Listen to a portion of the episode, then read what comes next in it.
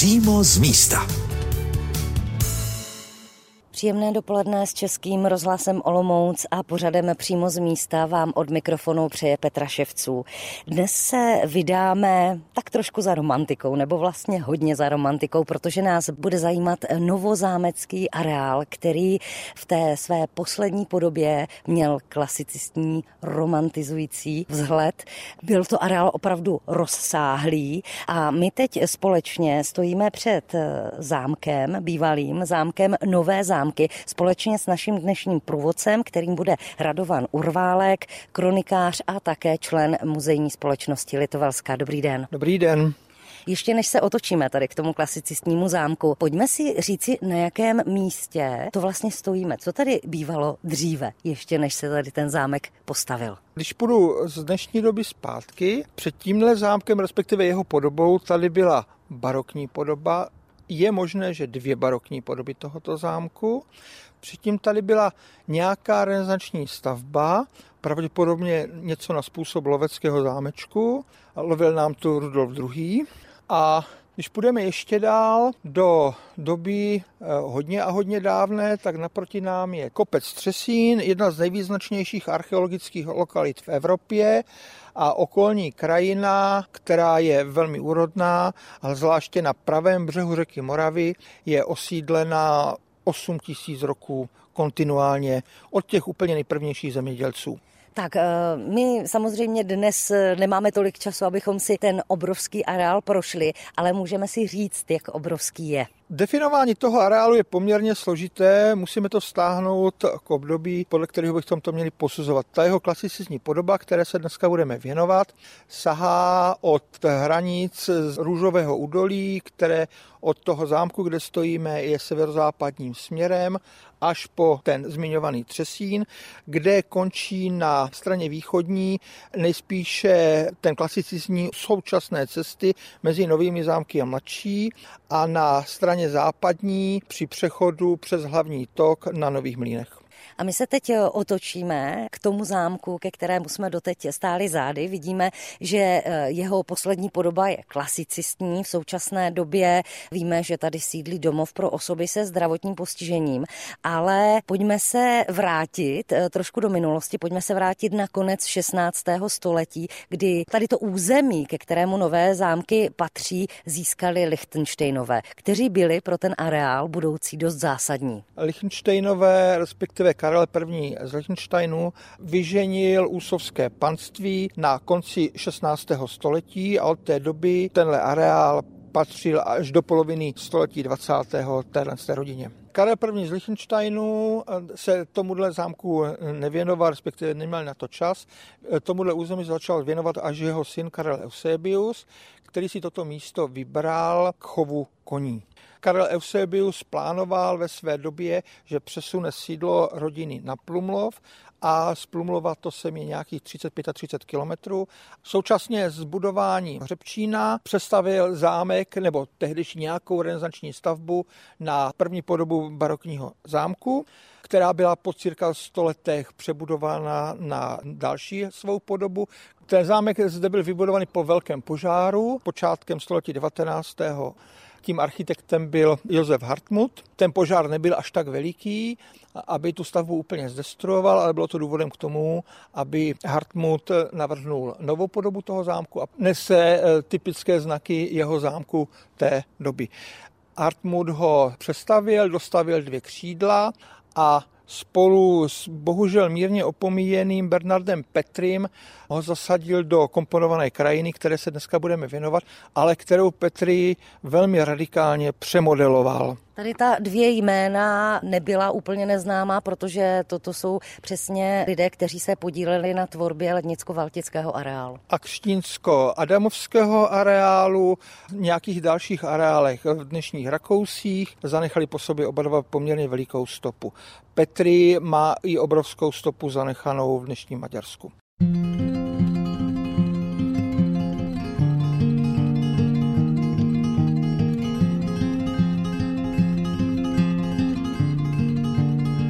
Tedy zámek, který určitě sloužil jako zázemí pro ty, kteří sem jezdili na lov. Eh, my se ale obraťme zpátky do přírody. Před sebou máme pohled, který pravděpodobně v té době, kdy se areál budoval, nevypadal takhle, protože teď jsou všude kolem nás stromy, tamhle vidím tedy kopec zalesněný, ale my jsme zvyklí, že ty romantické areály byly mnohem přehlednější. To určitě a bylo to i záměrem, protože Hartmut s Petrým tuhle krajinu eh, navrhli a následně komponovali tak, aby zdůraznili některé části jak krajiny, tak těch nových stavbíček, které tady postavili. To znamená, z našeho místa, teď stojíme, respektive ze sálu zámku, bylo vidět přes údolí Moravy na severní stranu Třesínu, která ale nebyla zalesněná. To údolí té Moravy bylo parkově komponované podle přísných Petriho pravidel a bylo odsud vidět na ten třesín, na chodníčky, které potom třesinu vedly na rytířskou síň, což byla replika antického chrámku. Bylo vidět na Čertův most, který je tam do dneška a mohlo být vidět i na obelisk. Jeví se to tak, že na něm odsud mohlo být i vidět. Ano, my jsme teď vyjmenovali vlastně pár těch objektů, které byly v tom areálu vybudovány. Jaké další ještě? K těm, co jsem jmenoval, je potřeba ještě připočíst chrám přátelství, někdy nazývaný tempel, Plus v tom údolí byla řada dřevěných stavbíček, o kterých úplně přesně nevím, jestli tam byly nebo ne. Mluví se o rybářském domku, mluví se o lázních, které teoreticky mohly sloužit i jako toalety ale celá ta krajina byla komponovaná. Byla protkaná systémem cest, jak pro jízdu na koní, tak pro cestu kočárem. Byla plná mostků, které překlenovaly nově vybudovaná ramena, překlenovaly současná ramena, nebo tehdejší hlavní ramena té řeky, abych to řekl správně. Byla tam obora, ve které se chovali daňci a jelení zvěř. A co tam bylo ještě dalšího, pořádně nevíme, no. Pořád se to zkoumá? Pořád se to zkoumá. Teď během posledních 6-7 let probíhal velký projekt několika význačných vědeckých institucí, které se věnovaly právě Josefu Hartmutovi, které mimo jiné i popisovali tenhle ten areál. Říká v pořadu přímo z místa Českého rozhlasu Olomouc náš dnešní průvodce Radovan Urválek. No a my už společně tady od zámku Nové zámky vyrazíme do přírody a projdeme si alespoň část novozámeckého areálu.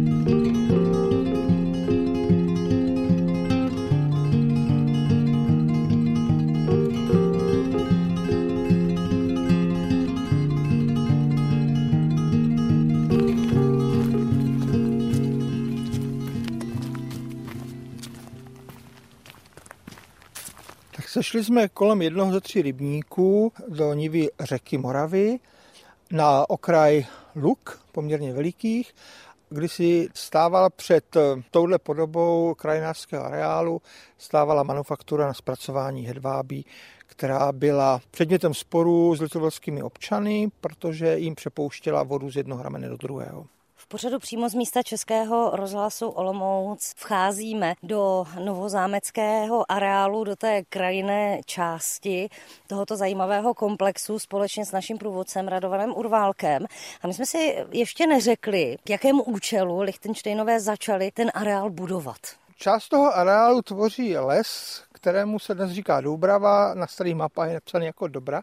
Odkazuje to samozřejmě k tomu dubu. A to byl les, který nebyl kácen pro palivové dřevo, ale vždycky to byl les vysokokmený, který sloužil k lovu. Já už jsem se zmiňoval, lovil tam za Boskovicu i Rudolf II. a Lichtensteini samozřejmě tohle převzali. Zároveň, protože to byli velmi dobří hospodáři, se tu krajinu snažili využít jinak. Karel Eusebius tam založil hřebčín, kde se chovali koně. Chovali ty koně hlavně pro prodej, pro armádu. Špičkové koně se podávaly bohatým lidem. Když tam přijel bohatý kupec, bylo ho potřeba pohostit, uctít nějakým lovem, aby koupil toho koně za ty peníze, které si Lichtensteini představovali. Dovedu si ale představit, že nejenom lov a rekreace naplňovala tady ten areál. My, když jsme vycházeli od zámku a mířili jsme sem už do útrop lesa, tak vy jste mi ukazoval starou bažantnici. To není všechno. Ten zámek musel být nějaké hospodářské zázemí, aby mohlo fungovat, aby bylo dost potravin pro přijíždějící hosty, pro obsluhující personál a tak. Takže u každého takového areálu byla zelinářská zahrada, k dobrému tónu u hochšlechty podobných zámku byla právě ta zmiňovaná bažantnice, byl tam ten produkční rybník, který samozřejmě sloužil i pro okrasu celého toho areálu, ale lovil se v něm ryby. No a v době baroka s nástupem moderního lesnictví se i ty lesy začaly proměňovat jako v produkční les, tak jak bychom ho mohli chápat i dneska. To znamená na prodej dřeva. Mimo jiné i na prodej dřeva. Když se vrátíme k té klasicistní podobě toho areálu, tak Petri patřil k lidem, kteří i tu krajinu komponovali s tím, aby ty hospodářské účely plnila. Nebylo to jenom pro okrasu, ale on velmi pečlivě dbal na to, aby ten areál si na sebe byl schopen vydělat. My se nacházíme v chráněné krajinné oblasti Litovalské Pomoraví, procházíme přírodní památkou a také vidíme, že tudy vede minimálně jedna eh, naučná stezka. Tady ještě jedna zajímavost. Tady tahle fronta stromů skrývá jedno z bývalých ramen řeky Moravy, které přitíkalo k Litovli ze severu. A při regulaci Moravy ve 30. letech ono ztratilo svůj význam a zarostlo. Někdy 20 roků zpátky se chráněná krajina oblast rozhodla, že takzvanou zámeckou Moravu obnoví. Nebyl to úplně úspěšný pokus, dnes tam opět voda neteče. Tyhle ty loky byly součástí toho areálu, byly zase komponované podle návrhu Bernarda Petriho. Byla tady obora, Byly tady různé mostečky, byla tady ta rybářská stavba, byly tady ty lázně a jedno z tehdy umělých ramen, nebo z největší pravděpodobnosti jedno z umělých ramen, který Petri vytvořil, je na té druhé louce zcela patrné jako výrazná prohlubeň, bývá zaplněné vodou při velké vodě. Teď je zarostlý trávou, vzadu vidíme posed. Zároveň vidíme také výrazné terénní nerovnosti. Eh, jak vznikly, je otázkou, ale asi důvodem byla voda. A jak, kdy, proč, které z nich jsou umělé, které jsou jenom přetvořené, které si vymlela voda sama od sebe, nevíme. A to je na tom krásný. Příjemnou procházkou novozámeckým areálem zahřejivého svitu sluníčka Mezi odsuny se pomalu, ale jistě dostáváme k jedné ze staveb, která v minulosti krášlila ten romantický klasicistní areál Lichtensteinů. Musíme trošku my se, do lesa. My se k ní eh, nedostáváme, my se dostáváme k místu, odkud na ní bude vidět, protože jsme na opačném břehu. Celkem se oni starají české lesy, postavili u toho před pár roky takový přístřešek, kde si můžete posvačit vlastní svačinku celkem tu louku kolem sečou a je to takové příjemné místo k pobytu, ale my se teďka díváme z opačné strany. Tady už nám prosvítá mezi stromy. Ano, vidíme, máme samozřejmě z části výhled zakrytý, protože stojíme v takovém malém lesíku a obelisk, vidíme tak jeho prostřední část. No, je, ještě jsou listy na stromech, tak samozřejmě ty průhledy nejsou takové, jaké by měly být, ale jsme v místě, kde vedla cesta, ty naletové dřeviny tu nebyly a ten obelisk vidět bylo. Akorát byl na té protější straně řeky. Nebyl by to Petri, kdyby tenhle romantické stavbičce, která měla evokovat starý Egypt, abych tomu nepřidal nějakou svoji věc, vybudoval z našeho pohledu odvracené strany toho obelisku další koryto a v době, kdy to stavěl, tenhle ten obelisk byl na takovém malém ostrůvku. Bylo se k němu potřeba dostat přes můstek, který vedl přes to nové rameno. Dneska to nové rameno je jenom takovou sníženinou v terénu, voda už tam neteče, takže dneska už na ostrově není, nemusíte mít obavu. Tak jdeme dál? Jdeme dál, no. Ke chrámu přátelství. No, dál ke chrámu přátelství. Tak a my jsme se takovou oklikou dostali na modrou stezku, která tady vede turistickou. Vidíme, že vede právě k chrámu přátelství, máme to tam jeden kilometr a dále bychom mohli pokračovat do Řimic nebo také do Mladče. Na druhou stranu samozřejmě k zámku Nové zámky a také do Mladče. thank you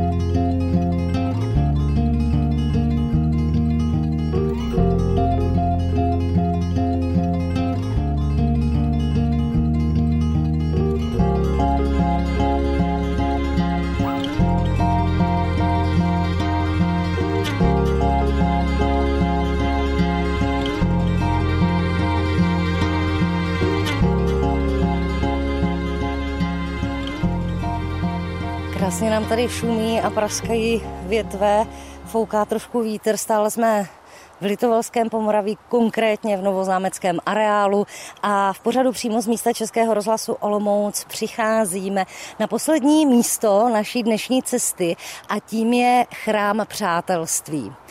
Vidíme, že je tady na ceduli napsáno, dílo je Hartmuta v 18. století, součást novoromantické úpravy kolem nových zámků. Na druhé straně vidíme napsáno Templ. Říká se tomu tempel nebo chrám přátelství, eh, dílko je Hartmutovo, tak jak se se už zmiňovala, a je zasazený na takový skální ostroh nad řeku Moravu, která se v tomhle místě rozvětvuje na dvě svá ramena, na takzvanou malou vodu a hrubou vodu, které se dřív říkalo samica. Byl tady jez, nebo ten je tu do dneška a máme listinu z doby Ladislava Jagelonského, který ukládá majitelům toho jezu římického hamu, jak můžou rozdělovat si vodu do těch jednotlivých ramen jaké mají povinnosti při správě toho jezu. Bylo to poměrně složité, měli to vymyšlené, měli vymyšlené, jak se budou předávat informace. Je to místo i zajímavé z hlediska morfologie řeky, protože na tom Třesínském Prahu přechází Hornomoravský úval do Mohelnické brázdy. To Mohelnickou brázdu ta Morava teče víceméně v jednom rameni. Tady narazí na takzvaný Třesínský práh, což je z těch štěrků vystupující vápencová kra, která odebere řece část její energie a řeka zatím Prahem teče pomaleji a rozvětvuje se do vnitrozemské říční delty. V tomhle místě se zbytky půdy, které unášela řeka, tím, že ta řeka ztratila tu svoji energii, začínají usazovat a vzniká ta naprosto unikátní krajina toho litovského Pomoraví, která, eh, jak není úplně obecně známo, není zcela přírodní, ale vznikla jako důsledek lidské činnosti. A další důsledek lidské činnosti se nám vkrádá také do mikrofonu, protože my tady kromě toho ševelení stromů slyšíme také hučet dost silně dálnici, která prochází tady nedaleko. Ta dálnice přerušila vazbu mezi severní a jižní části toho areálu strašně moc poškodila krajinu, protože to údolí těsně pod tím Třesínským Prahem je plné vyvěraček a závrtů. Ale na druhou stranu je potřeba vzdát čest těm chlapům, co to tehdy stavili začátkem těch 70. let, protože postavit dálnici na tak nesmírně složitém podloží je husarský výkon a dálnice drží, vydržela velkou povodeň. Ti chlapi, co to stavěli, ti zaslouží úctu, ti, kteří rozhodli, že to půjde tady, má zaslouží Hanu. Všechny ty stavbičky v tomhle areálu byly v blízkosti nějakých cest, aby se sem ti lidé dostali. A jedna z těch cest, která byla určená pro jízdu eh, na koni, ne kočárem, ale na koni, vychází východním směrem od toho chrámku, směrem k řece a pojďme se podívat na její zbytek.